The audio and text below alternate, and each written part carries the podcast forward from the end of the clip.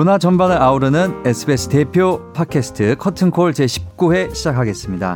아나운서 박찬민입니다. 반갑습니다. 네. 네. 반갑습니다. 김수현 기자님 나오셨는데요. 지난주 너무 편찮으셔가지고 네.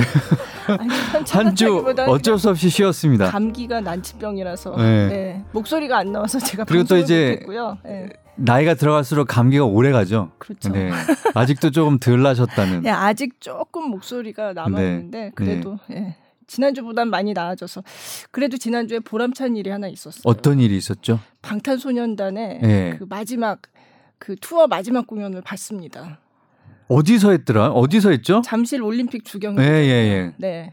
거길 다녀오셨어요? 그 사람 많은 취재를- 데를 또. 갔죠. 예. 네. 그래서 네. 다 보고 오신 거예요? 다 봤죠. 음. 제가 근데 너무 춥다고 하도 먼저 갔다 온 사람들이 하도 얘기를 해가지고 정말 제가 제일 옷을 많이 입었더라고요. 음, 근데 날은 패딩 어땠나요? 추웠죠. 추웠어요? 네, 바람도 음. 불고 했는데 마스크에 모자에 핫팩에 패딩 잠바에 그래가지고 진짜 많이 입어서 하나도 춥진 않았어요. 음, 아니 근데 그 공연이 이제 좀 오래 쉰다면서요, 방탄이.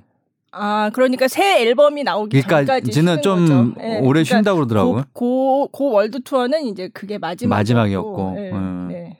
자, 오늘 이제 또 귀중한 아주 소중한 게스트가 나오셨기 때문에 네, 네, 네. 인사를 나누도록 하겠습니다. 네, 소프라노 황수미 씨 일단은 이렇게 소개를 해드리겠습니다. 안녕하세요. 안녕하세요. 네. 소피아노 황수미입니다. 환영합니다. 네, 아주 모시기 어려운 분을 모셨다고요. 항상 모시기 어려운 분을 네. 모십니다. 조금 소개를 일단 좀 해주세요. 예, 이 황수미 씨가 어떤 분인지. 음, 일단 황수미 씨 하면 이제 네. 잘 성악 공연 같은 거를 안 보시는 분들도 평창 올림픽 개막식에 나왔던 그 소프라노다 하면은 네. 아마 좀 기억하실 것 같아요. 네, 네, 거기서 그때 올림픽 찬가를 부르셨던 네. 네. 그 소프라노고요. 또 이제 또뭐 얼마나 경력을- 대단한지 또 이런 걸 경력을 좀, 네. 얘기하자면 주요 경력을 얘기하자면 이제 우리가 세계 3대 콩쿠르라고 부르는 네, 그 퀸 엘리자베스 콩쿠르 있잖아요. 예, 저는 무슨 세계 3대 이렇게 얘기하는 걸 별로 좋아하진 않는데 어쨌든 어쨌든 간에 네. 굉장히 유명한 콩쿠르 중에 하나죠. 그래서 퀸 엘리자베스 콩쿠르에서 2014년에 음. 이제 우승을, 우승을. 성악 부문에서 예, 네. 우승을 했던 소프라노이고요. 음. 네. 그것만 현재- 얘기해도 뭐 대단하다는 거는 아, 알수 네, 있고 네. 예. 피아노로 치면은 조성진이네요. 아. 그렇죠? 피아노로 굳이 따지자면 예. 아, 그 화려한 경력 예. 뭐 그런 네. 그리고 네. 지금 본 오페라에서 네. 아니에요? 네, 저는 이제 본 독일 본 극장에서는 이제 나와서 프리랜서로 아, 이제 활동을 네. 시작한 지 한 1년 반 정도 됐어요. 아, 음. 네. 그 전에는 이제 단원으로 계시다가 지금은 프리랜서로 활동하고 계신답니다. 네. 그러니까 뭐 발레도 그렇고 이렇게 어디 단원으로 있다가 이제는 프리로 나오셔서 네. 음, 또 아나운서 프리 선언 아니에요? 저는 뭐 거의 물 건너갔고요. 아니 근데 어떻게 저희 팟캐스트에 이렇게 나오시게 되셨는지 한국에 들어오실 기회가 있으셨나 봐요. 네, 제가 네. 최근에 음반을 이제 제 솔로 첫 앨범을 발매를 하면서 네. 이제 지난주 10월 25일 날 어, LG 아트 센터에서 음반 발매 기념 독창회를 가졌어요. 그래서 한국에 이렇게 방문하게 돼서 이렇게 또 운 좋게 음. 또 연락을 주셔서 참 저 오늘 와서 이렇게 녹음을 하게 네. 되었네요. 네. 한국엔 자주 오세요?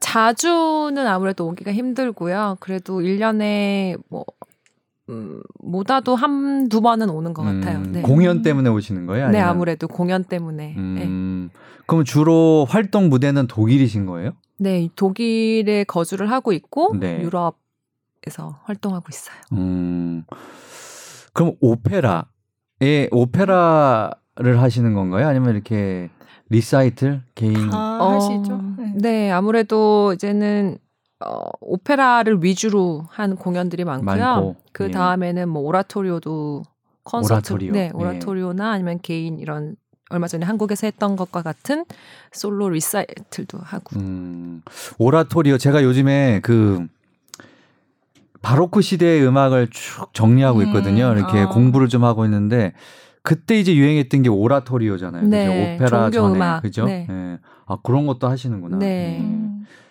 음. 음, 그 퀸 엘리자베스 콩쿨에서 우승하실 때는 뭐 부르셨어요? 그때 어 final 때 불렀던 곡이 사실 지금은 최근에는 그 퀸 엘리자베스 콩쿨 성악 부분 final에서 약간 어, 음 불러야 되는 곡들이 조금 바뀐 것 같더라고요. 근데 그때 저희는 30분 네. 자유 어. 연주였어요. 네. 그래서 아. 어 가곡도 불렀고 네. 알반 베르크에 나오는 가곡도 불렀고 아리아 음, 투란도트에 나오는 류 아리아 류요? 불렀고 네. 네. 그다음에 도니체티의 어, 노리나 아리아 불렀었고 음. 그다음에 앨범에도 수록됐지만 그 Vier letzte Lieder 네 개의 마지막 노래 슈트라우스의 네 개의 음. 마지막 노래에 나오는 마지막 곡 Im Abendrot 그 황혼에서 음. 음. 아 30분 안에니까 여러 곡을 불러야 되나 봐요. 그러니까 미니 네. 리사이틀처럼 하는 거네요. 그렇죠. 미니 네. 리사이틀인데 사실 30분 동안 물도 못 마시고 그 긴장감 아. 속에서 이제 불러야 됐었기 때문에 어, 굉장한 집중력을 요하는 네. 네. 그 유튜브 찾아보면 나오시나요? 당연히 네. 나오죠. 아, 한번 봐야겠다. 네. 네. 네. 그런 거 가서 한번 보고 싶어요, 저는. 저도 퀸 네. 엘리자베스 콩쿠르는 한번 정말 가서 보고 싶은데 네. 음. 제가 좀 전에 황수민 씨 와서 방송 시작하기 전에도 얘기했지만 음. 제가 2014년에 그때 이제 황수민 씨가 우승을 했을 때 거기 퀸 엘리자베스 콩쿨에서 그 아티스트들의 이제 그 비디오 그러니까 어떤 미니 미니 다큐를 제작하는 감독님이 있어요. 네. 티에리 로로 감독이라고 있는데 이분이 우승자에 대한 다큐요? 아니요 참 거기 그 출, 참가 출전한 사람들. 그러니까 파이널에 오른 사람들에 대한 네. 미니 다큐를 만드는 감독이에요. 근데 그것만 하는 게 아니라 이제 음 음악 관련한 다큐 영화도 찍고 하는 그런 감독님인데 이분을 제가 2011년에 이분이 한국의 클래식 음악가들이 전 세계에서 너무 잘 나가더라. 그리고 자기가 퀸 엘리자베스 콩쿨에서 계속 일을 해왔는데 굉장히 오랫동안 일을 해왔는데 어느 날 갑자기 한국인 참가자들이 너무 좋은 성적을 내더라는 거죠. 그래서 음. 도대체 그 이유가 뭐냐 해서 그거를 탐구하는 영화를 만든 적이 있어요. 음. 그래서 한국 클래식의 수수께끼 라는 그런 그러면 영화를 우리나라가 잘 못할 거라고 생각을 했나 보구나. 아니요 이제 그 전에는 네. 이제 콩쿨 참가하는 사람들이 그렇게 많지도 않았고 않았는데 성적이 그렇게 아주 좋지 않았는데 어느, 어느 순간부터, 기점으로 어. 갑자기 이 파이널에 올라오는 한국인들이 많아지고 어. 굉장히 성적이 좋더라는 거죠. 그래서 음. 그거를 이제 파헤치는 다큐를 찍는다고 2011년에 한국에 왔었어요. 어. 근데 그때 제가 이제 취재를 했었거든요. 그래서 그거를 계기로 좀 이제 친분이 생겨서 그 뒤로 한국에 올 일이 있을 때마다 이제 좀 연락을 하고 만나기도 하고 그리고 요즘 뭐 그 퀸 엘리자베스 콩쿨에 어떤 한국 사람들이 나와서 어떤 성적을 뭐 거뒀다 이런 얘기를 이제 저한테 해주고 음. 했거든요. 근데 2014년에는 제가 이제 보도국에서 이 이제 이 저 음악 담당을 하고 있지 않았을 때였어요. 그래서 제가 알아도 기사를 쓸 수가 없는 상황이었는데 어쨌든 그때 제가 생각나는데 마구 흥분해가지고 저한테 음. 알려온 거예요. 음. 어 이번에 수미 네. 어, 황수미가 어, 우승을 1등을 해 했다고. 우승을 했는데 네. 정말 대단하다고 네. 저한테 그러면서 왜 SBS는 이걸 빨리 기사를 안 쓰냐고 그러니까 왜안 막. 쓰셨어요? 아니 제가 쓸 수가 없는 상황이었다니까요. 제가 담당도 아닌데 어떻게 써요? 아니 지금 청취자분들 듣고 계신 분들 한번 유튜브 들어가셔서 네, 네. 황수미 그냥 한글로 쳐도 되나요? 네. 어, 그래서 퀸 엘리자베스 콩쿨 이렇게 치면 나오나 네, 봐요. 네. 음. 한번 들어보시면 저도 한번 들어봐야겠어요. 네, 네. 그러니까 저는 그래서 그때 이제 황수미라는 이름을 그때 이제 알았고요. 이 이분이 그 뒤에도 황수미 씨가 이제 퀸 엘리- 엘리자베스 콩쿨에서 이제 우승을 하고 나면 굉장히 공연을 많이 한다고 들었어요. 그렇죠? 네, 맞아요. 몇, 아, 퀸 엘리자베스 콩쿨 이후에 바로 이제 벨기에 그, 전 도시를 음. 한달 동안 투어를 해요. 네, 우승자들이. 음. 음. 그것도 하고 저는 브라질 투어도 갔었고 어. 한달 동안 네 음. 인도도 갔었고 아 음. 그래요? 네, 네. 어. 그러니까 그런 주요 공연을 뭐뭐를 했다 이런 거를 저한테 이제 막 보내주더라고요. 아, 그래가지고 네, 티에리 로로 감독이 그래가지고 네. 아니 당신은 황수민 씨의 매니저인가요? 제가 너무 열성적으로 아 진짜 진짜 좋은 소프라노라고 그러면서 저한테 아. 이렇게 알려왔고요. 지금 그 티에리 로로 감독이 그 지난번에 만들었던 그 클래식 음악의 수수께끼, 한국 클래식 음악의 수수께끼의 속편에 해당하는 다큐를 지금 또 찍고 있어요. 음. 그래서 제가 몇 달 전에 한국에 이제 그거 관련해서 촬영을 하러 왔었는데 그때 이제 취재를 했었거든요. 근데 그때 얘기를 하더라고요. 그래서 황수미 씨가 조금 있으면 한국에서 공연하는데 그때도 또 내가 취재를 하러 올 거다. 그렇게 그 얘기를 오늘 했었어요. 같이 모시지 그러셨어요. 지금은 갔죠. 응, 갔어요. 예, 예. 네, 돌아갔고 네, 다시 촬영하고 어, 돌아갔죠. 지난주에 저랑 같이 촬영했고요. 네. 저 리사이틀 하는 것도 촬영을 해서 갔고 사실 그 전에는 7월 달에 제가 독일에서 하는 오페라도 그쵸. 촬영을 해서 네, 갔고 네. 음. 네. 그, 그, 그, 그 분이 뭐라 하세요? 한국인들이 가, 갑자기 이렇게 아, 두각을 나타나는 이유는 혹시 들으셨어요? 그런 거? 아직 수수께끼인가? 아직 몰라요, 그거는? 아, 그러니까 1편에서는 네. 대략 이제 그게 한국 이 한국인이 이렇게 갑자기 이제 콩쿨에서 많이 하고 하는 게 한국의 어떤 그 음악 교육 시스템이 음. 이렇게 딱 자리 잡히고 난 다음의 일인 거예요. 근데 그런 그래서 시스템은 외국이 더 잘 돼 있지 않나요? 그런데 어때요? 이제 학생 제 생각에는 네. 학생들이 이제 수업을 듣는 마음가짐이라든지 네. 선생님과의 관계 이런 거에 있어서 아무래도 유교 사상적인 어. 면에서 훨씬 어, 교육열도 강하고 어, 사실은 교육열은 강하죠. 교육열도 강하고 저희가 예전에 비해 어, 경제도 확실히 성장을 네. 하면서 그렇죠. 그런 여러 가지 측면이 이제 이제 맞아 떨어진 것 같아요. 예전에는 사실 뭐 일본이 굉장히 음. 좀 클래식 음악계에서는 시장이 좀 좋았다면 요즘은 이제 한국 음악인들이 아무래도 네, 해외에서 네. 많이 음. 영향력을 미치고 네. 있죠. 그래서 그때 왔을 때 이제 서울대 음대하고 그때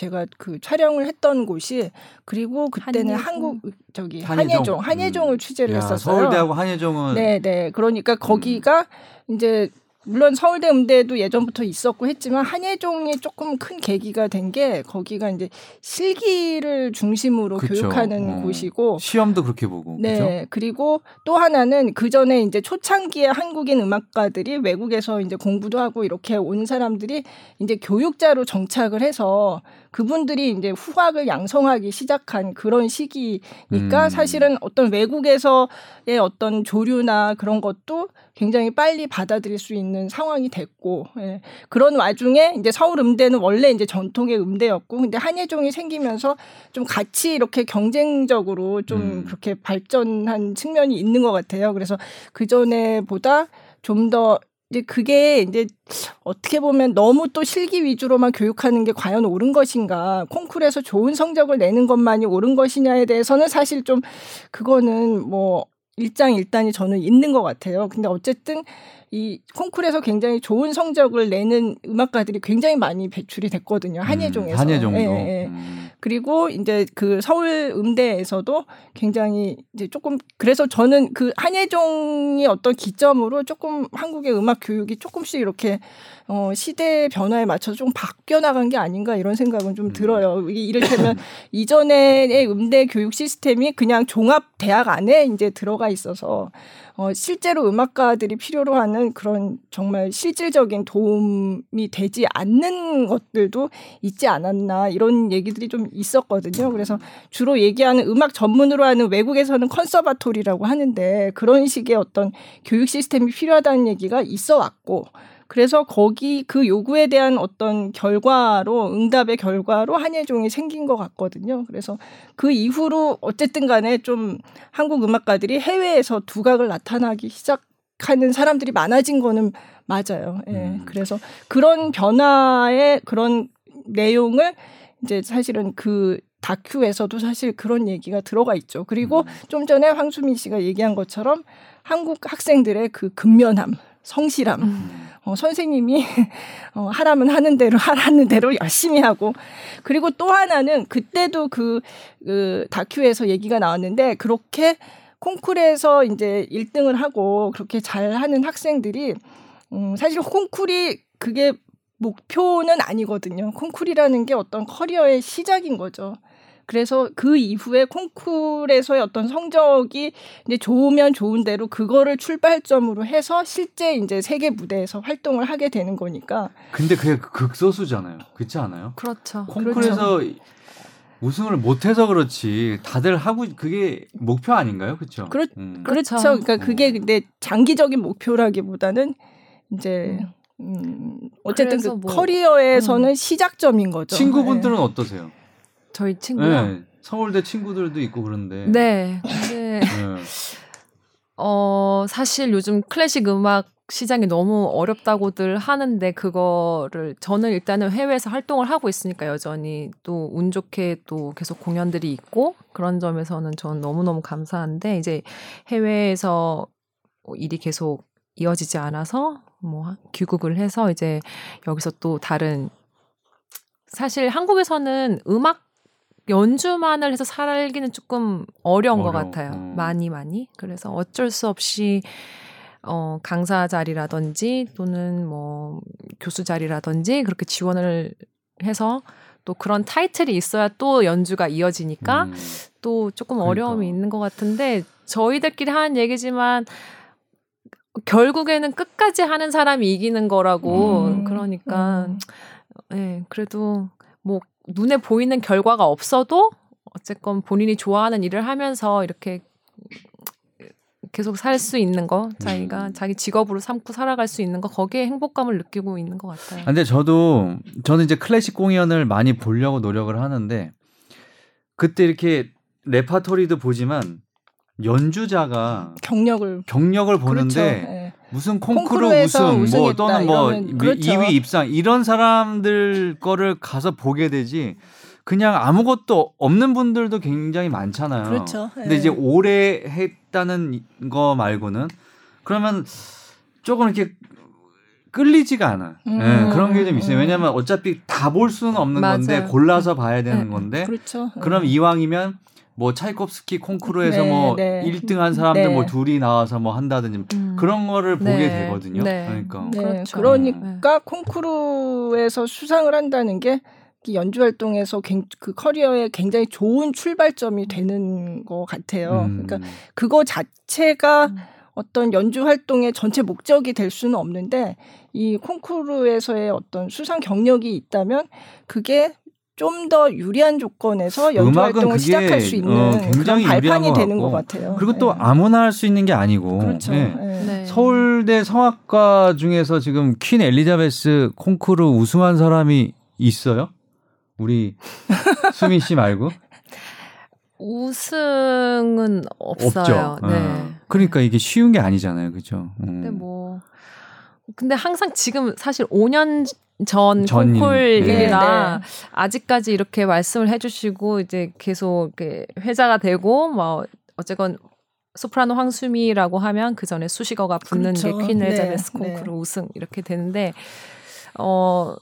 뭐 그걸로 기억을 해주시는 것만으로도 너무 감사한 일인데 사실은 콩쿠르 우상한 우승한 사람의 입장으로서는 좀 막중한 임무가 있는 타이틀인 것 같기도 하고 또 저는 어 뭐 글쎄 콩쿠르 말씀하셨지만 콩쿠르 그 우승을 아무나 할 수 없는 건 맞는데 그렇다고 해서 그 콩쿠르에 또 너무 큰 의미를 부여하고 그 순간의 영광을 또 오래도록 막 스스로 막 음. 그럴 필요는 없다. 자, 어, 막 도취돼 가지고 그러는 건 오히려 마이너스인 것 같아요. 음. 네. 그때 부모님 다 오셨었죠. 아니요, 못 오셨어요. 그 네. 좋은 그 그러니까요. 멋있는 장면을 못 네. 보신 거예요, 부모님이. 라이브는 아마 인터넷으로 보셨고요. 네. 네. 그 자리에는 못 계셨어요. 어, 그럼 그때는 누가 계셨어요? 어, 퀸 엘리자베스 퀸, 퀸 엘리자베스 아, 콩쿨은 혀가 꼬이더라고요. 저도 여러 번 엘리자베스 하다 보니. 네. 어, 그, 일단, 아, preselection 된 그 참가자들한테, 어, host family를 정해서 줘요. 그래서 그 host family랑 이제 생활을 하거든요. 네. 음. 그 집에 들어가서. 근데 그 host family들이 이제 뭐 차 ride 다 해주시고 음. 콩쿨장까지 음. 그다음에 뭐 그런 모든 스케줄을 이제 콩쿨 참가자들에 맞춰서 이렇게 생활을 하는데 네. 그분들이 그러면 와서 보신 거예요. 네. 저는 그분들이랑도 요즘도 연락하고 지내고 임시 가족이 와서 봤구나. 네. 진짜 가족이 아니고. 음, 네. 네. 굉장히 중요하겠네요. 음. 근데 거기서는 그것도 그 호스트 패밀리도 신청을 해서 그러니까 네, 네. 네. 본- 음악을 좋아하시는 네, 분들은 네. 음. 그런 시스템이 잘 돼 있네요. 그러니까. 네 음. 엄청 잘 돼 있어요. 음, 그렇구나. 음. 자, 지금 콩쿠르 얘기를 했는데 요런 별명은 어떠세요? 조수미, 신영옥, 홍혜경을 잇는 차세대 소프라노. 네. 너무 감사한데 그분들께 누가 되지 않도록 네. 네, 해야겠죠 열심히. 음. 근데 근데 뭐 저희 지금 공부하고 또 활동하는 모든 소프라노들이 그분들이 계셨기 때문에 사실 해외에서 조금이나마 더 한국인으로서 활동하는데 좀 편안함이 있는 것 같고요. 음. 네. 자, 그러면 어, 인간 황수미 어떻게 음악을 시작하게 되었는가에 대해서 잠시 얘기를 해볼게요. 어떻게 이 성악을 시작하게 되신 거예요? 뭐 어릴 때 발레도 했었고 네, 뮤지컬 오디션을 본 적도 있고 뭐 그렇다고 지금 네, 알고 있는데 다 어떻게 하셨는지 모르겠는데 제가 이것저것 참 많이 배우긴 했고 네. 또뭐 그런 예능 쪽으로 조금 관심이 많았던 것 같아요 네. 어릴 때부터 그래서 어 저는 뭐 어릴 때부터 어린이 합창단도 하고 네. 뭐 발레도 했었고 뭐뭐 바이올린도 했었고 아유 어. 부모님이 그런 쪽으로 열의가 네. 대단하시구나 그죠? 네, 네. 저희 부모님이 또 딸이 배우고자 하는 거는 또 지원을 해주셨었는데 네. 사실 그렇다고 넉넉한 집안도 아니었고 하지만 형제는요? 여동생이 있어요. 여동생도 같이 음악을 했었나요? 여동생은 바이올린을 전공을 했고요. 아. 네. 네, 그랬었죠. 근데 저는 사실 발레를 굉장히 좋아했었어요. 네. 그 예쁜 튜튜복과 막 네. 토슈즈, 네. 그 왕관 막 그런 걸 너무 좋아했는데 사실 뭐 아시겠지만 제가 체격이 너무 좋아서 네. 전공반 수업을 듣다가 어 들었었는데 너무 힘들더라고요. 그 매일 몸무게 체크를 해야 네. 되고 음. 뭐 식단표 그런 체크라든지 그래서 어 그러던 차에 이제 저 어린이 합 창단 지도를 하셨던 지휘자 선생님이 너는 성악을 해야 된다고 음. 한번 본격적으로 성악을 했으면 좋겠다라고 하셔서 이제 그러면서도 저는 사실 발레가 좋아서 계속 이렇게 병행을 했었죠. 병행을 하다가 어. 근데 사실 뭐 콩쿨 동 뭐, 조그마한 콩쿨 나갔는데 성적을 보이는 거는 이제 성악인 거죠. 음. 그래서 아. 발레보다는 네. 음. 어, 그럼 발레도 꽤 오래 하신 거네요. 전공반이었다고 하시는 거 보니까. 네, 전공을 하려 한 7년, 6년, 6, 오. 7년 했어요. 그래서 음. 사실은 발레를 하다가 발레보다는 체격이 너무 좋으니 그러면 약간 현대무용 쪽으로 아. 좀 해보는 건 어떻겠냐 해서 또 그쪽으로 바꿨다가 어 그랬었죠. 그럼 성악은 어. 계속 어, 그럼 언제부터 하신 거예요? 성악은 본격적으로 그런 마음을 다 잡고 한 건 중2 때부터. 중2 때부터 네. 성악으로. 네. 음. 아, 굉장히, 다재다능하시네요. 네, 소질이 네. 여러 방면으로. 네, 욕심이 있었던 거. 아. 어. 그럼 나중에 발레를 조금 접목해서 예, 노래도 하시고 발레도 하는 그런 공연을 어. 근데 오페라 아니 그런 때 게 괜찮아요. 한번 생각을 해보세요. 근데 예. 오페라, 오페라 때때한번한 그렇죠. 적은 예. 있어요. 그러니까 음. 뭐 아. 제가 어, 독일 본 오페라에서 어. 그 핸델의 리날도라는 아, 공연을 했었는데 네. 그때 제가 알미레나 역을 맡았어요. 그때 근데 연출이 조금 현대식이었는데 이제 알미레나가 등장을 할 때 아리아를. 부르면서 음. 댄서들이랑 춤을 아. 췄어야 됐어요. 아. 근데 아 그때 생각을 했죠. 아 다 배워두면 언젠간 써먹는구나. 네. 음. 영어 단어 이게 어디. 나올까 생각하고 외웠다 보면은 나중에 어디선가 네, 나오는 네, 것처럼 네. 지지난 주에 저희가 김주원 씨가 나왔어요 발레리나. 음, 근데 그분도 발레 하시면서 요즘 뮤지컬도 하시고 음, 맞아요. 예, 네. 연극 연극을 연극, 하시고 예. 예, 그러니까 네. 그렇게 한번 해보세요 나중에 네. 괜찮으실 것 같은데 예. 아이디어 감사합니다. 네. 우리 매니저님 예, 네. 좀 알아두셨다가 그런 거 보이면 예. 사실 네. 오페라가 종합 예술이라고 하잖아요. 사실 연기 굉장히 중요하고 진짜 때로는 춤도 추기도 네. 하고 음. 뻣뻣하게 있는 게 아니라 굉장히 자연스럽게 동선 이렇게 잘 네. 하고 이런 게 되게 중요하거든요. 음. 그래서 노래만 잘하면 되는 게 아니라서 그쵸 네, 예. 오페라를 잘 하다 보면 이제 그 다른 인접 장르도 잘할 수 있는 가능성이 굉장히 높아지지 않을까 음. 싶어요. 아까 전에 그 저기 뭐지 콩쿠르에서 류 레파토리를 네. 부르셨다. 그게 전 류가 여성인지 또 몰랐네요. 투란도. 제가 아. 좋아하는 데가 Non piangere, Liù라고 있거든요. 네, 울지 말아요. 맞아요. 그 예. 류가 류잖아요. 류가 그죠? 아리아 류가 아리아를 나서 불러요. 네. 바로 어. 류가 울면서 아리아를 부르면 울지. 말아요, 류. 울지 마 어. 그러면서 이제 음. 그쵸. 제가 되게 칼라스가. 좋아하는 아리아거든요. 네, 음. 네. 제가 단편 단편 아리아로만 들어가지고 아, 네. 네. 그랬구나. 예. 근데 자. 류가 너무 불쌍해요. 사실 저 투란도트 갑자기 얘기가 음. 나왔는데 투란도트 좀 이해가 안 가는 게 네, 뭐가 왜 이해가 안 류를- 돼요? 왜 류를 그렇게 뭐 굳이. 이건 스포일러라고 하기도 그렇고 이건 너무나 음. 잘 아니까 네. 왜 류는 중간에 그렇게 자살을 하게 만들고 음. 그리고 자결을. 그, 음. 예, 그, 그 와중에 그 류의 죽음을 앞에 놓고서는 이 두 사람은 결국 계속 사랑, 어, 예. 예, 음. 그러면서 사랑의 승리를 얘기하고 맞아요. 그러잖아요. 제가 예, 한 예. 가지 에피소드가 생각났는데 네. 제가 류 공연을 했어요 투란도트를 네. 근데 이제 그때 유가 자결을 하고 네. 이제 쓰러져서 엎드려 있는 상태에서 막 끝까지 저는 엎드려져 그죠. 있어야 되는 거예요 예, 예. 맨 바닥에 예. 음.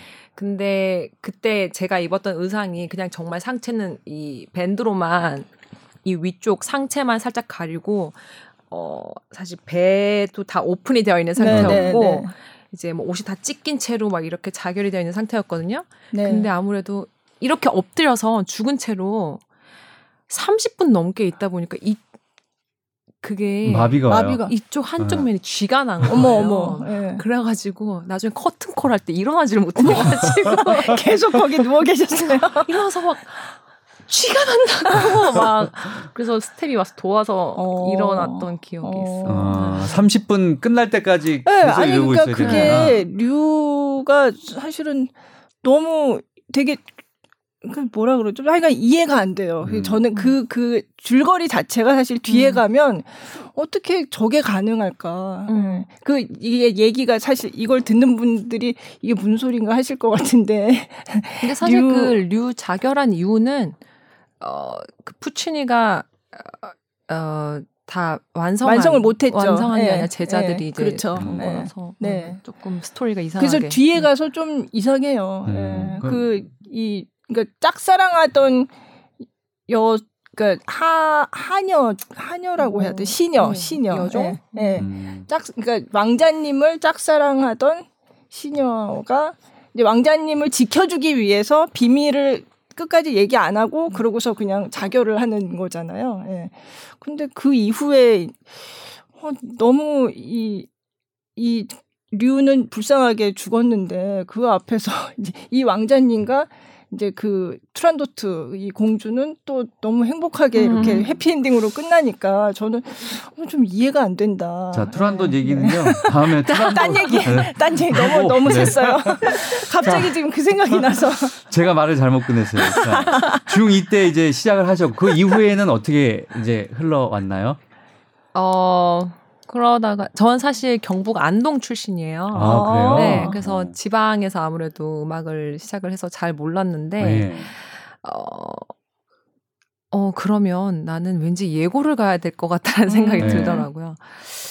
그래서 어머니, 엄마 아빠에게 얘기를 했더니, 사실 엄마 아빠는 반신반의를 했대요. 설마 제가 네. 서울 그 날고 기는 애들 그리고 서울 레슨 한 번도 안 가본 애가 서울에 있는 예고가 되겠느냐라는 음. 생각으로 사실 그러셨죠.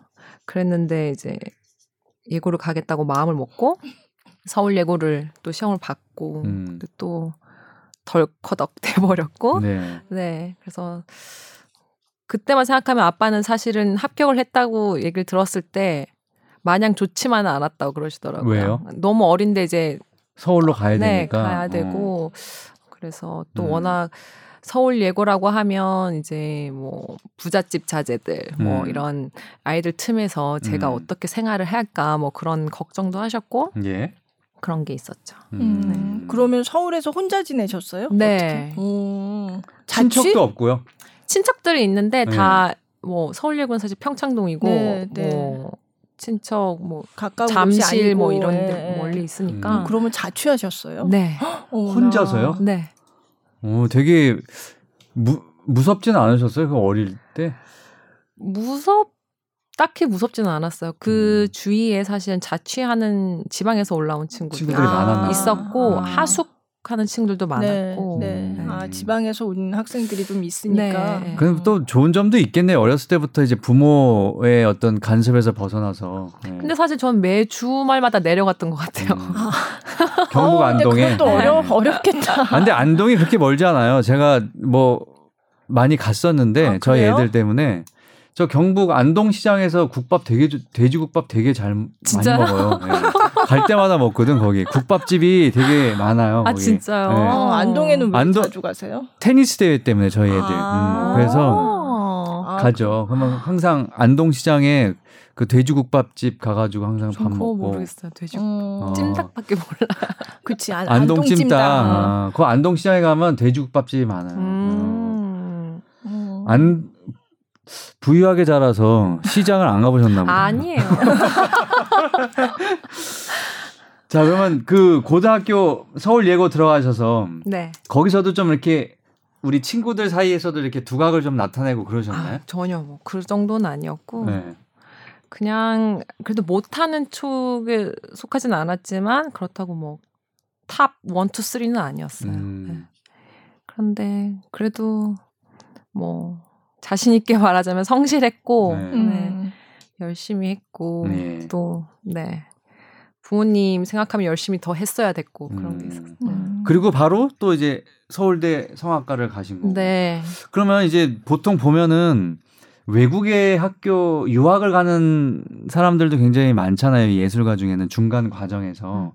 근데 전혀 그런 게 아니라 그냥 진짜 우리나라의 그 과정을 그대로 대학까지 밟으신 거네. 그쵸? 네, 그렇죠. 성악은 근데 주로 그렇게 기악처럼 기악만큼 네. 네. 그 빨리 뭐 그렇게 빨리 유학을 가는 친구들은 것 같아요. 많지 아, 않아요. 그래요? 네. 네. 아 이게 또 외국 나가서 선생님한테 사사하는 게 크게 이렇게 도움이 되지는 않나 봐요. 그러면.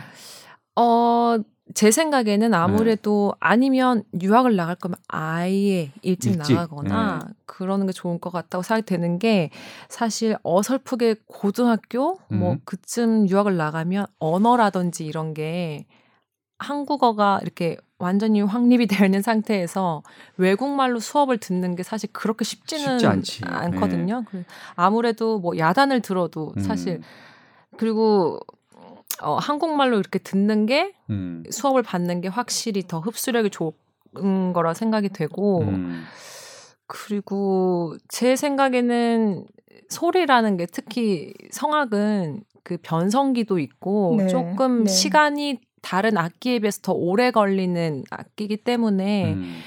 조금 늦게 트이는 친구들도 있고 음. 뭐 이제 컨디션에 따라서 몸이 어떻게 변하느냐에 따라서 많이 달라지기 때문에 음. 그렇게 성급하게 유학을 가는 것은 사실 별로 음. 저는 추천을 하진 않아요. 음, 네. 재능이 또 있으셨던 것 같아요. 그죠? 재능이 있으니까 재능 재능도 재능인데 저는 좀 열심히 성실히. 어, 꾸준함 예. 그것도 사실은 굉장히 중요한 부분이라고 생각해요. 뭔가를 본인이 이루고자 하는 게 있으면 음, 성실함이 더 중요하다고 생각을 해요. 그러면 대학 졸업한 이후에도 유학은 안 가셨나요? 갔다 오셨나요? 아니요, 대학 졸업을 하고 네. 사실은 대학원을 지 지원을 해서 네. 대학원으로 서울대 대학원. 네, 네. 어. 그럼 완전히 여기 한국 교육으로만 그렇죠. 퀸 엘리자베스 콩쿨 우승을 하신 거네요. 아니죠. 그러고 사실은 독일로 유학을 갔어요. 네, 유학을 음, 네, 가셔가지고 가서 3년 3년 하고 네.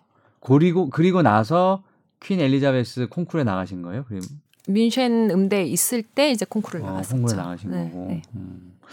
자 그럼 이쯤에서 네. 어, 황수미 씨 노래를 네, 하나 그렇죠. 듣고 올까봐요. 어떤 노래 들으면 좋을까요? 이번 앨범에 있는 그러니까 걸 골라? 오셨는데 네. 황수민 씨가 직접 얘기해 주시면 좋을 것 같아요. 네, 뭐 제가 이번 앨범에는 네. 슈트라우스 곡들이 좀 많이 들어 있는데요. 네. 뭐 슈트라우스, 벤자민 브리튼, 그다음에 리스트, 프란츠 리스트 이렇게 세 작곡가의 곡들로 음. 녹음이 되어 있는데 그 중에 첫 번째 수록되어 있는 음. 어 Einerlei, 슈트라우스의 Einerlei, 네. 어뭐 단조로움, 동일한 또는 뭐 아무래도 좋은 시적으로 표현을 하자면 예. 어그 곡을 들어볼까요? 네. 네. 듣고 오겠습니다.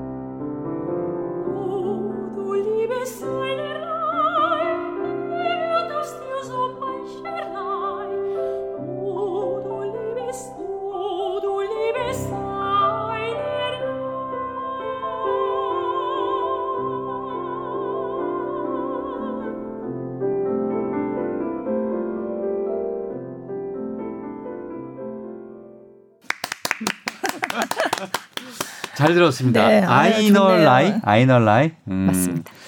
이게 가곡인데 이 클래식을 처음 접하는 분들이 들었을 땐 이게 아 이게 무슨 노래지 이렇게 음, 음. 좀 어렵게 다가올 수도 있거든요. 솔직히 이런 네, 독일 네. 가곡 같은 네. 것들은 그렇죠. 맞아요.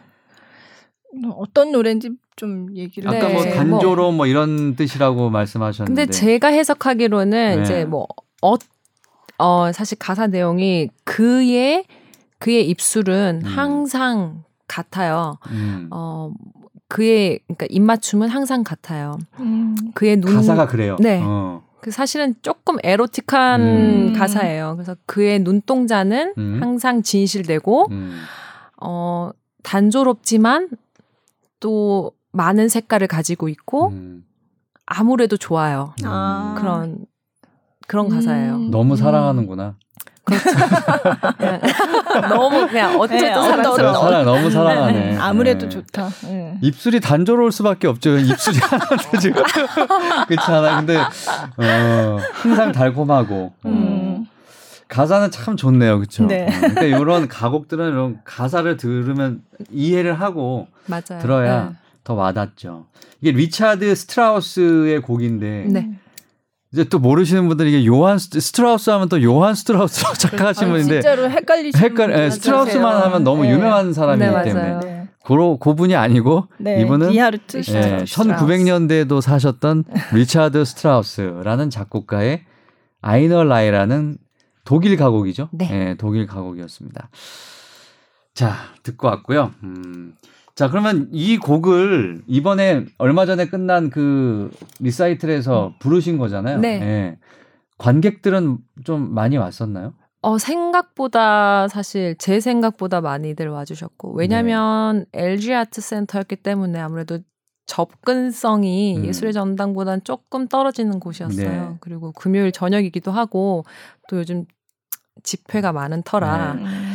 좀 걱정을 했었는데 네. 또 제가 가곡 리사이틀은 이번이 세 번째였거든요. 네. 한국에서. 네. 그래서 또 많은 분들이 어쩌면 아, 또 가곡 리사이틀이야? 약간 이렇게 생각하셨을 수도 있을 것 같아요. 그런데 또 생각보다 많이들 찾아주셔서 네.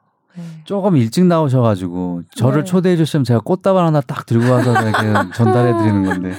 공연하시기 전에 출연을 하시면 어떨까 했는데 네. 그때는 일정이 안 맞아서. 아. 네, 그때 제안을 네. 받았을 때 사실 네. 한국 도착 날이었어서 맞아요. 음. 네, 그래서 너무 빡빡해서 그래서 그러셨구나. 네. 다음번 공연 때 예, 가세요. 예, 예, 알겠습니다. 네. 이 앨범을 보니까 우리 청취자분들은 보실 수 없는데 또 찾아보면 나오죠. 나오죠. 예. 네. 네. 되게 예쁘게 잘 나왔거든요. 앨범 자켓도 그렇고. 음. 근데 요게 첫 앨범이세요? 네. 어, 도이치 그라마폰에서 네. 네. 내셨네요. 네. 음. 근데 영광스러워. 어떻게 이게 앨범 내는 게 솔직히 그 음악가들에게 굉장히 어려운 일이잖아요. 네. 근데 어떻게 이렇게 도이치 그라마폰에서 먼저 이렇게 연락이 온 건가요? 아, 이게 어떻게 이 앨범을 내게 되신 거예요? 앨범 계획은 사실 몇 년 전부터 이제 지금 여기 제 소속 사 네. 대표님하고 이제 꾸준히 얘기를 했었는데요. 이제 레파토리에 관해서 이야기를 하다가 어, 왜냐하면 이제 첫 솔로 앨범이기 때문에 조금은 그래도 사람들에게 많이 알릴 수 있는 그런 음. 레파토리 하면 좋겠다. 네. 네. 라고 해서 그리고 뭐 오페라로 맞춰서 녹음을 할 것인지 아니면 네. 가곡을 맞춰서 할 것인지 뭐 좀 오랫동안 이야기를 나눴던 부분이고요. 도이치 그라모폰 이 레이블을 달게 된 거는 사실 대표님께서 많은 신경을 음. 써주신 부분이 음. 있고 또 어, 또, 어, 사실 제 레파토리가 지금 보셨다시피 가곡으로만 구성이 되어 있고, 음. 네. 조금은, 그리고 대중적이지 않은 가곡들이에요. 뭐, 슈베르트나 슈만처럼 음. 많이 알려지지 않은 가곡들로 되어 있기 때문에, 조금 레이블 받는 것 자체가 사실 쉽지는 않았어요. 음. 그런데 또 이렇게 저 영광스러운 노란색 노란 딱지. 딱지가 붙어서 네. 제가 고등학교 때 판 사러 다니는 게 취미였어요. 네. 판. 네. 음. 클래식 이. 이 오페라는 또 이번에는 다른 이 성악가로 듣고 음, 또이 음. 성악가 이런 걸로 네. 해서 집에 엄청 많아요 CD가 요즘 뭐 CD를 안 사지만 그때 제가 제일 좋아하던 게 도이치 그라마폰이에요. 왜냐하면 이게 노란 딱지가 있어서 그쵸. 장식해놓으면 그렇게 예뻐요. 뭐 EMI나 이런 거보다 아. 도이치 그라마폰이 제일 예뻐요 이게. EMI는 예. 뭐 요즘은 그 레벨 라이블이 어- 레이블 마- 말이 한- 헷갈린다. 네. 그렇지만 지금은 네. EMI가 없 죠. 없죠. 네, 지금은 예. 없지만 워너뮤직으로. 합쳐졌다 네, 그랬나요? 네, 예. 네. 근데 저 그쵸 노란 딱지 저거는 음. 좀 있어 보이죠. 이게 너무 네. 예뻐요 이게. 예. 맞아요. 그 아무래도 이렇게 앨범을 낼 수 있었던 게 그 퀸 엘리자베스 콩쿨 우승이라는 타이틀도 충분히 작용을 했겠죠, 그죠? 네, 그럼? 사실은 그 콩쿨 이후에 소니 음반사 그에서 어 바로 직후에 연락이 왔었어요. 네. 그런데 그때는 뭐 사실은 그런 어뭐 경제적인 어떤 그런 이유로 조금 어려움이 있어서 잘 네. 진행이 되지 않았었는데 그래도 이렇게 음. 첫 앨범을 이제 내게 됐네요. 네. 음. 그 피아니스트 헬무트 도이치랑 같이 이제 연주를 한 거잖아요. 요번에 이제 공연에서도 같이 했고 이분하고 인연을 좀 말씀해 주시면 좋을 것 같아요. 네, 뭐 이미 아시는 분들은 많이 아시겠지만 선생님 이 뮌셴 음대 네. 수업을 나가실 때에 제가 저도 거기서 이제 공부를, 유학 중이었거든요. 네. 근데 뭐 모르겠어요. 선생님 수업은 제가 듣지 않았어요. 음. 듣지 않았다기보다 선생님은 오디션을 통해서 극소수의 학생들만 뽑아서 가르쳐요? 이제 레슨을 네. 하셨어요. 네. 음. 그리고 워낙에 선생님 명성도 있었지만 어 선생님이 음 거의 약간 게스트 교수로 오셔서 수업을 하셨던 거라 네. 선생님 음. 스케줄에 모든 게 맞춰서 이제 레슨을 음. 받았어야 되는 터였어요. 그래서 저는 사실 오디션도 안 받고 네. 다양 다른 선생님께 수업을 들었죠. 리트 음. 수업을 그러니까 네. 가곡 수업을 어 그랬는데 우연히 우연히가 아니라 그 리트 수업 가곡 수업을 듣는 모든 전 학생들이 뮌셴 음대 학생들이 그 마스터 클래스를 받을 수 있는 기회가 음. 있었는데 네. 이제 그때 헬무트 도이치 선생님께 한두 시간 정도 레슨을 받았고 그때 선생님이 뭐 기억이 굉장히 좋으셨다고 음. 저에 대해서 그렇게 음. 얘기를 하셨어요. 그러고 그냥 뭐 그리고 평범하게 또 학교 생활 하다가 사실 콩쿨에 나갔더니 선생님이 심사위원석에 앉아 계시더라고요. 그래요? 네, 그래서 아. 어 굉장히 놀란 상태였는데 매 라운드 계속 올라갔고 사실은 파이널 끝나고 마지막 이제 그 퀸 엘리자베스 콩쿨 수상자 호명하기 전에 전 모든 어 jury들 아, 심판들이 심사위원들을 음. 무대로 이제 먼저 네. 네. 어 인사를 시키거든요. 네. 그때 이제 선생님이 어, 제 손을 한번 꽉 잡고 나가시더라고요. 어. 그래서 어 느낌이 뭔가 어, 네. 무슨 좋은 일이 음. 있나 약간 음. 이렇게 생각을 했어요. 음. 손을 한번 꽉 잡고 이렇게 나가시길래 그랬는데 이제 그 이후에 이제 제가 어쨌건 수- 우승을 했고 음. 네. 그러고 이제 뭐 어, 수상자들 그 다음 날 수상자들과 이제 심사위원들이 개인적으로 만나서 피드백을 받는 자리가 아. 있었어요 시간이 음. 네. 그때 이제 선생님께서 너? 근데 네. 왜내 수업 안 들었어? 너는 내 수업을 안 듣고 어 자기 동료인 누구한테 수업을 듣고 음. 어. 너왜 내 수업 안 들었어? 이렇게 어. 얘기를 하시더라고요. 그러면서 어쨌건 그냥 우스갯소리로 지금까지 그렇게 맨날 저를 약간 놀리시려고 음. 그렇게 하시고 근데 그러시면서 이제 이메일 주소와 전화번호를 이제 알려달라 네. 네. 주고 받았고 어, 혹시 반주자가 필요하면 본인이 흔쾌히 음. 너의 연주를 뭐 돕겠다 네. 할 의향이 있다라고 어. 말씀을 하셨죠. 그래서 그냥 아 감사합니다. 어, 진짜요? 그냥 그러고 말았는데 선생님이 당일날 저녁에 정말 이렇게 장문에 이메일이 오셨어요. 그래서 음. 아 2017년도에도 함께 하셨었네요. 네. 네. 2년에 한 번씩 왔던 음. 것 같아요. 2012퀸 엘리자베스 콩쿠르 우승자와 가곡 반주의 왕이 전해주는 이렇게. 네. 네. 거창하죠. 음.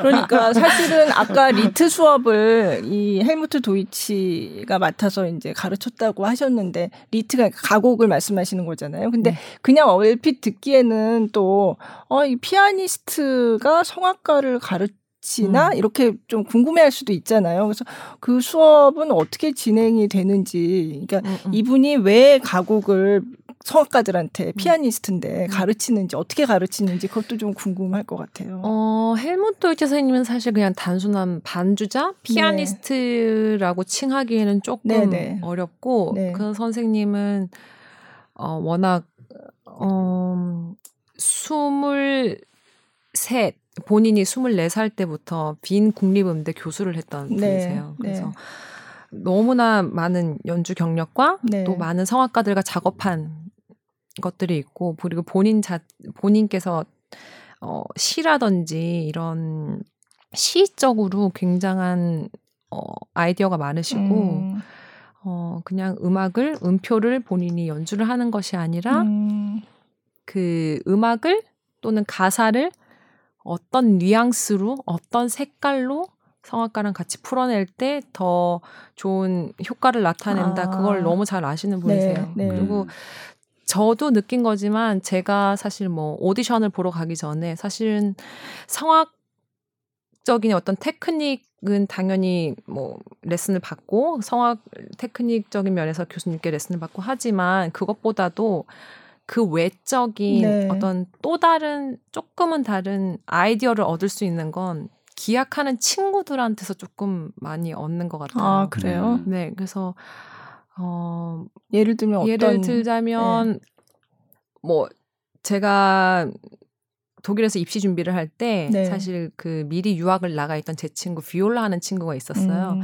그 친구가 오디션 전에도 제 앞에서 한번 연주를 하고 간다거나 그러면 제가 뭐 이런 점은 좀 이렇게 했으면 좋겠어 뭐 음. 이렇게 커멘트를 하고 했었거든요. 네. 근데 그 친구 앞에서 제가 노래를 하면 그 친구는 성악적으로 보 그러니까 성악가들은 코멘트를 할 수 없는 또 다른 점을 얘기를 해주더라고요. 음. 그러니까 어, 악기를 우리는 만약에 이 선에서 이 선으로 옮길 때 이렇게 뭐 bowing을 이렇게 하는데 자기가 성악은 잘 모르겠지만 호흡을 조금 더 그쪽으로 그 음정에서 조금 더 음. 울림을 주면 좋을 것 같아. 음. 그러니까 조금 또 다른 아이디어를 갖게 아, 되더라고요. 그래서 네. 다른 시각에서 보니까. 네. 네. 그래서 성악적으로만 너무 접근을 하면 테크닉적으로 네, 네. 거기서 음정이 어떻고 음. 뭐 구강 구조가 어떻고 그것보다도 네.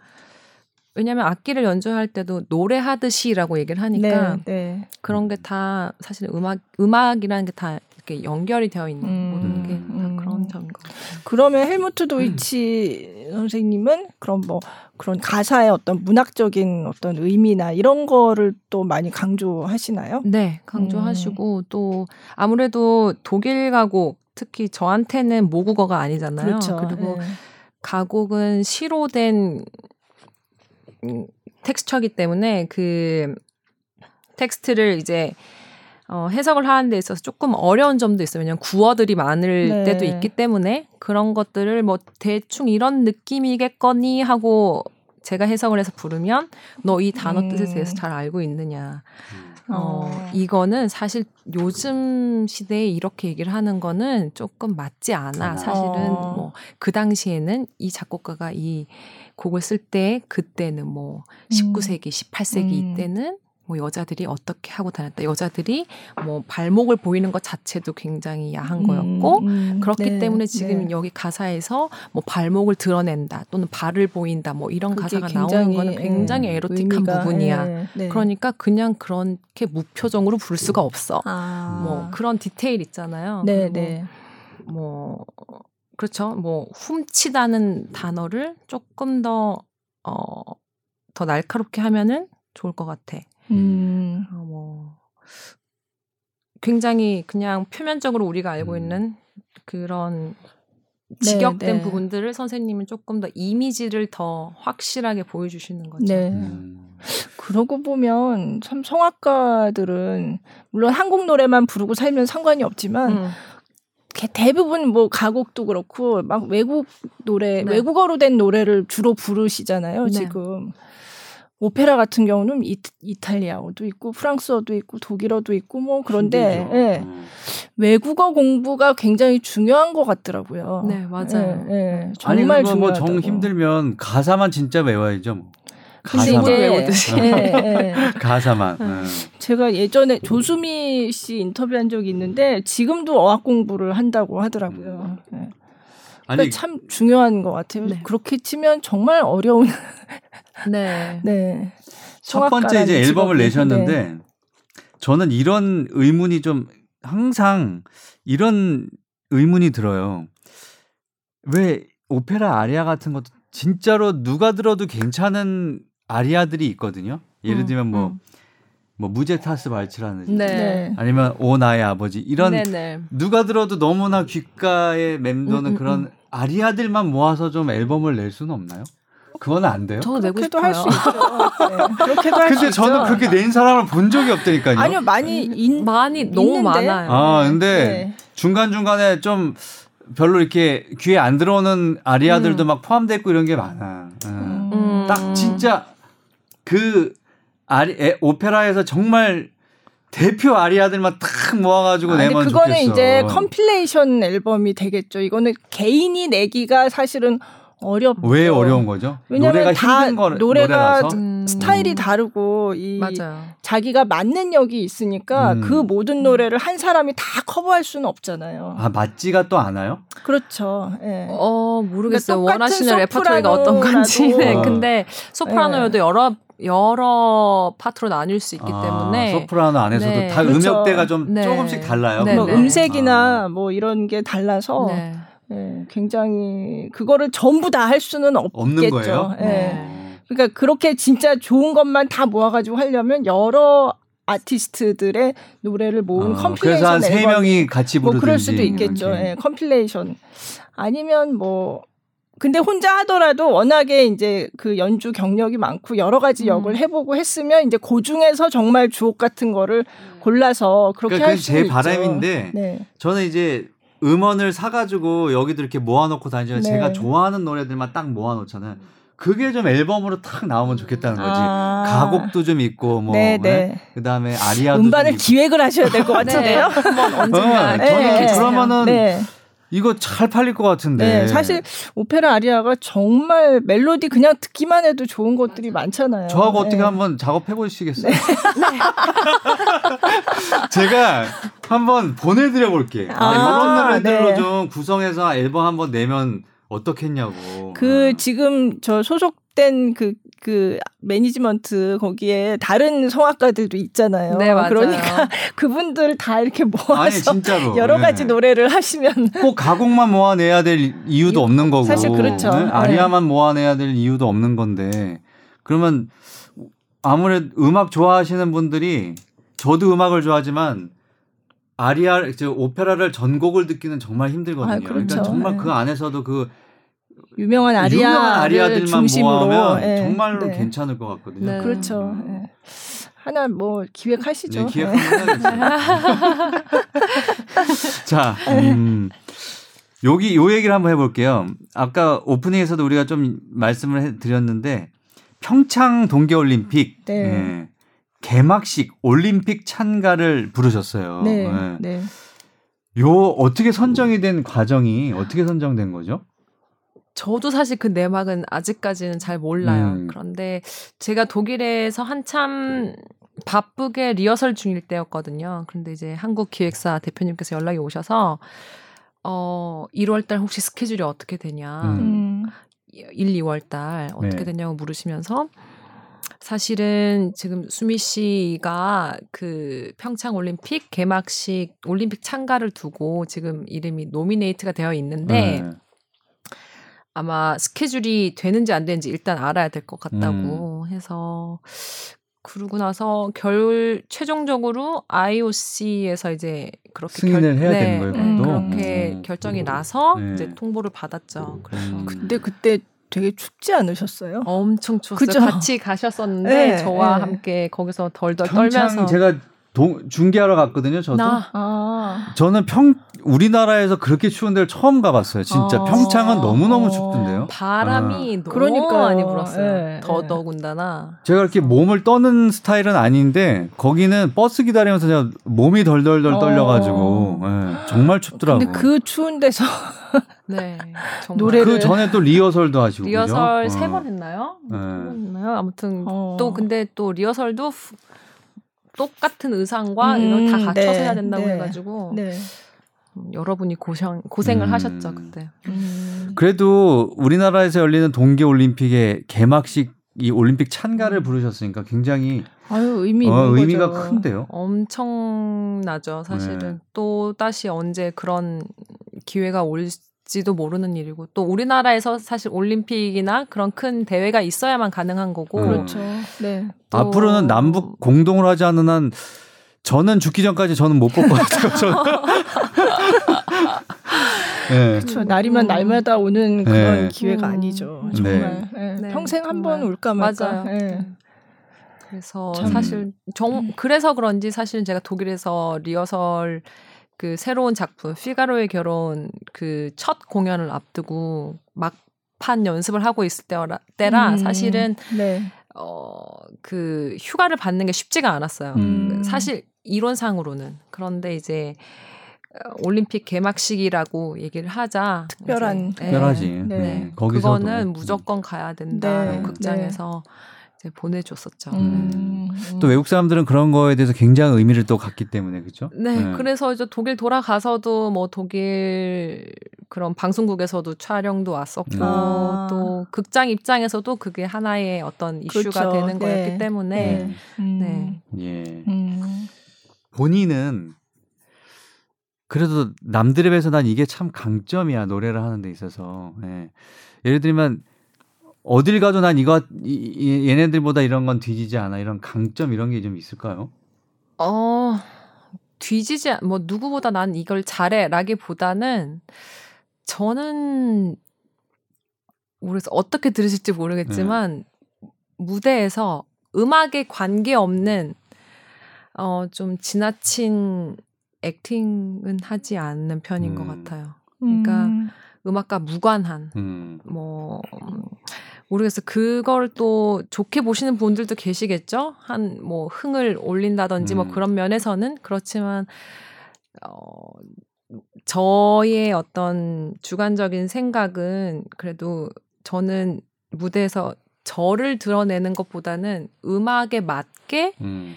어, 공연을 해야 된다고 그게 맞다고 생각을 하기 때문에 좀 그런 면에서 음악에 조금 더 집중을 할 수 있게 만드는 점은 조금 제 저의 어떤 음악적인 모토라고 얘기할 수 있을 것 같아요. 음. 네. 그러면 음악에 관계 없이 액팅을 지나치게 하는 아티스트들이 있다는 뜻이네요.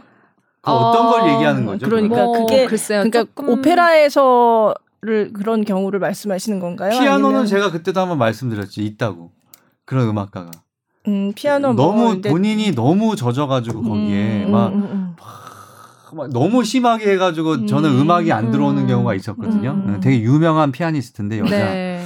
근데 성악에서는 그럴 만한 요소들이 별로 없지 않나요? 어- 어, 뭐 고음을 내기 직전에 네. 뭐한 발을 내밀고 갑자기 이렇게 아. 도둠 그런 아. 걸 한다거나 아. 물론 아, 그거는 그런 본인의 식의. 테크닉적인 어 뭐 필요한 부분일 수도 있겠지만 음. 네. 아니면 또 뭐 과하게 손을 너무 많이 쓴다거나 아, 그렇게 안 하면 안 나와서 그런 거 아닐까요? 그분들 아마 그 버릇이 네. 돼서 아마 연습 그런가요? 때부터 네. 그런 게 음. 있을 것 같아요. 그래서 사실은 저도 예전에는 그런 점이 조금 음. 있었고요. 손을 뭐 이렇게 이렇게 음. 한푼 줍쇼 식으로 모아야 소리가 조금 더 모여서 보험할 때 이렇게 하잖아요. 네, 이렇게 손을 꼭 한푼 줍쇼 이렇게 해야 네. 소리가 모아서 아유, 나갈 못 보여드리는 게 너무 안타깝네요. 이게 팟캐스트 뭐. 오디오만 나와서. 네, 조금 그런 것도 아무래도 성악은 어쨌건 관객을 눈을 마주보고 하는 음. 연주자기 때문에 좀 더 그런 점에서도 신경을 써야 되는 것 같아요. 음. 관객 얘기를 해서 그런데 네. 조금 이런 관객들은 좀 자제해 주셨으면 좋겠다는 노래하는 중간에 아. 그런 분들이 계세요? 저는 사실 네. 관객들 눈을 좀 마주치면서 노래를 하는 편이에요. 아, 잘 음. 보이세요? 노래 보이는 공연장도 있고 아, 음. 네. 완전 이렇게 암전이 되는. 그죠. 근데 대부분 이제 앞줄에 계신 분들은 보이기 때문에 음. 어 사실 조는 분들, 보는 분들. 조는 분들. 아, 근데 그 상황에 졸음이 올까? 나는 아니 참볼 이게- 수도 있어요. 네. 어. 전뭐 저 이해는 외국에 되는데. 특히 네. 이제 외국에 가서 공연을 본다든지 하면 정말 시차 때문에 맞아요. 엄청나게 고대하고 정말 보고 싶었던 공연일지라도 가서 나의 의지와 상관없이 음. 졸고 있을 때가 있더라고요. 네. 제가 지난주에 임동민 피아니스트 공연을 아. 갔다 왔거든요. 아, 네네. 네. 예. 근데 제가 거기서 느낀 게 있어요. 혹시 사인회 같은 것도 하시나요? 네. 어, 사인회를 저는 고지를 미리 안 했으면 좋겠더라고요. 왜냐하면 음. 사람들이 사인을 빨리 봐- 나가죠? 볼, 네. 받으려고 네, 맞아요. 먼저 앵콜을 나가요. 하는 네. 중 하나 끝나면 바로 막 나가버리니까. 네. 앵콜을 하러 들어오는 연주자가 봤을 때는 막 나가잖아요.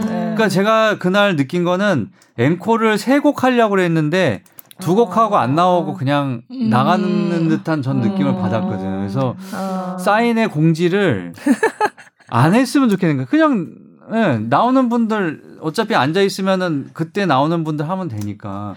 그러니까 굉장히 산만해지더라고. 이 음, 좀 앵콜이 그런- 굉장히 중요한 부분이잖아. 어떻게 보면 그렇죠. 연주에서. 맞아요. 네, 그렇잖아요. 어쩌면 앵콜이 더 있죠. 중요할 수도 예, 맞아요. 그거를 듣기 네. 위해서 하는데 막 다 나가 버리니까 네, 어. 네. 막 그러, 나가다 서서 보고 막 이러니까 이거는 좀 아닌 것 같더라고. 예.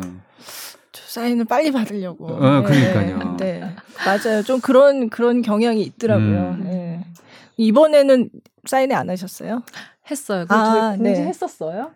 다 하지 보통 다 네, 해요. 하죠. 하니까. 네. 음. 공지를 해야 사실은 이제 그게 좋은 점은 이제 사인회가 있다는 걸 알면 진짜 팬들은 집에 있는 그 음반을 가져온다든지 이렇게 준비를 음. 해가지고 와서 음. 사인을 받으려고 하는 사람들이 있어요. 그럼 이런 공지를 해야 되겠어. 사인회가 있습니다. 그런데 네. 어, 앵콜이 어, 다 앵콜이 예, 끝나게 동안에 나가지 말아달라고 얘기를 해야 되는 것 같아요. 응. 감금을 시켜.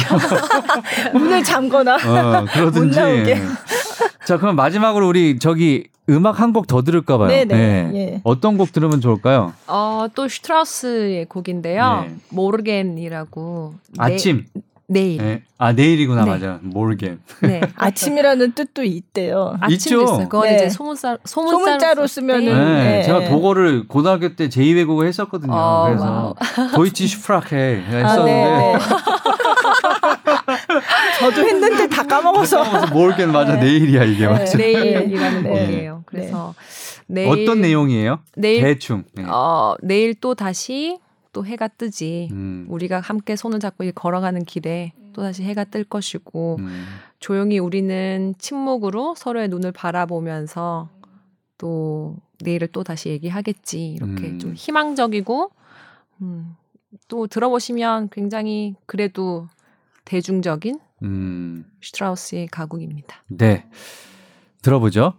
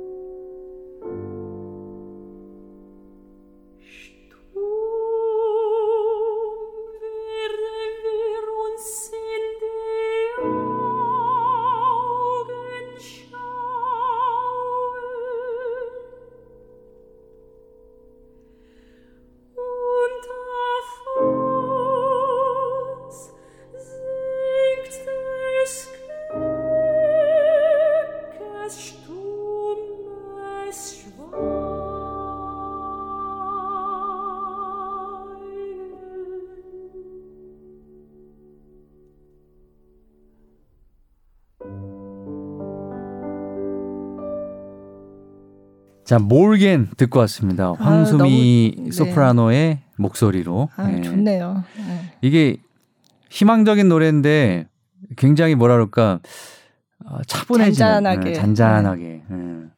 평화롭게. 예. 네. 근데 갑자기 훅 들어오셔가지고 노래가 깜짝 놀랐어요. 앞에 피아노 전주가 네, 피아노 굉장히 전주가 너무 좋아가지고. 네. 그러게요. 잘 찾아 들어가시죠. 녹음을 할까 노래 봐요. 노래 다시 녹음을. 음, 자 아유, 노래까지 들어봤고 음, 이제 마칠 시간인데요. 우리 황수미 씨 앞으로의 계획, 음, 뭐 이제 공연 또 하시죠? 음. 네, 이제 당분간 또 한국에서 연말에 공연이 좀 있어서요. 어, 그것도 준비하고 있고요. 어떤 공연인가요?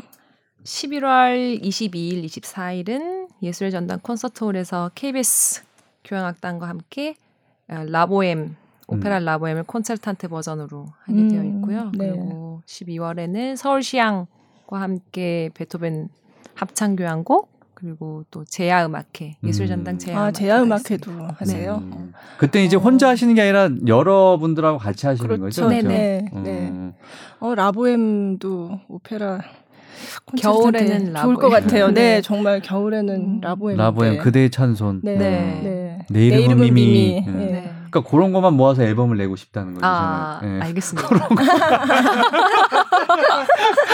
네, 그럼 얼마나 좋아요. 아, 그치? 그러고 네. 보니까 오페라를 이제 콘체르탄테니까 이거는 이제 전막 오페라는 그거랑은 좀 다르잖아요. 근데 어쨌든 좀 제대로 이 전막 오페라를 이렇게 음. 하는 거를 좀 봤으면 좋겠어요. 음. 네, 한국에서. 저도 작년에 대구 오페라에서 작년 겨울에 라보엠을 했었는데요. 네. 어, 조만간 서울에서도 네. 오페라를 음. 했으면 하는 그러게요. 네. 저기 오늘은 저거 없나요? 이 저기 이벤트 우리 이벤트는 특별히 없는데 없어요? 네. 네. 네. 항상 하니까 네. 그냥 이번엔 이번에는 네. 아, 사인 CD? 사인 CD. 음. 아, 그래요? 네. 그럴까요? 그러면 즉석에서 우리 그러면 두, 만들죠. 두, 분- 두 음. 분만 자 오늘도 이벤트가 준비돼 있죠. 오늘도 어김없이 이벤트가 준비돼 있습니다. 아, 네, 네. 즉석에서 만들어졌습니다.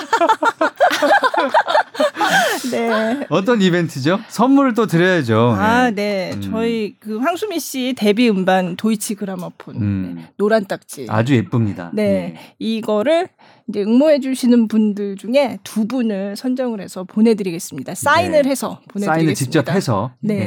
네. 성함도 적어주시면 성함까지 딱 써가지고 네, 사인 네, 누구께 네. to 누구 이렇게 아, 해서 좋네요. 네. 네. 네. 황수미 씨가 직접 사인을 해서 네, 그래서 이거 응모하시려면 항상 뭐 똑같은데요. 방법은 저희 네이버 오디오 클립이나 팟빵에 음. 댓글을 남겨주시거나 네. 아니면 커튼콜의 약자인 cc cc 골뱅이 sbs.co.kr로 메일을 보내서 응모를 해주시면 되겠습니다. 네. 그리고 댓글을 남겨서 응모를 하실 경우에 꼭 대댓글로 네. 당첨 여부를 확인해 주세요. 음, 확인 안 하시면 저희가 그렇죠. 다른 분한테 갑니다. 그렇죠. 그런 분들이 몇 분 계셨기 때문에 예, 확인을 네. 안 하신 분들이 네.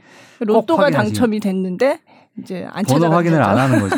좀 그런 거예요. 그렇죠? 네, 네. 자, 오늘 어떠셨어요? 함께 1시간 한 20분 음. 하셨는데. 예. 길, 길었네요. 예, 오늘 너무 재밌었어요, 저는. 네. 저는 네. 저도 너무 재밌었어요. 너무 네. 너무 재밌었고 시간이 벌써 이렇게 지난 줄 모를 정도로. 네.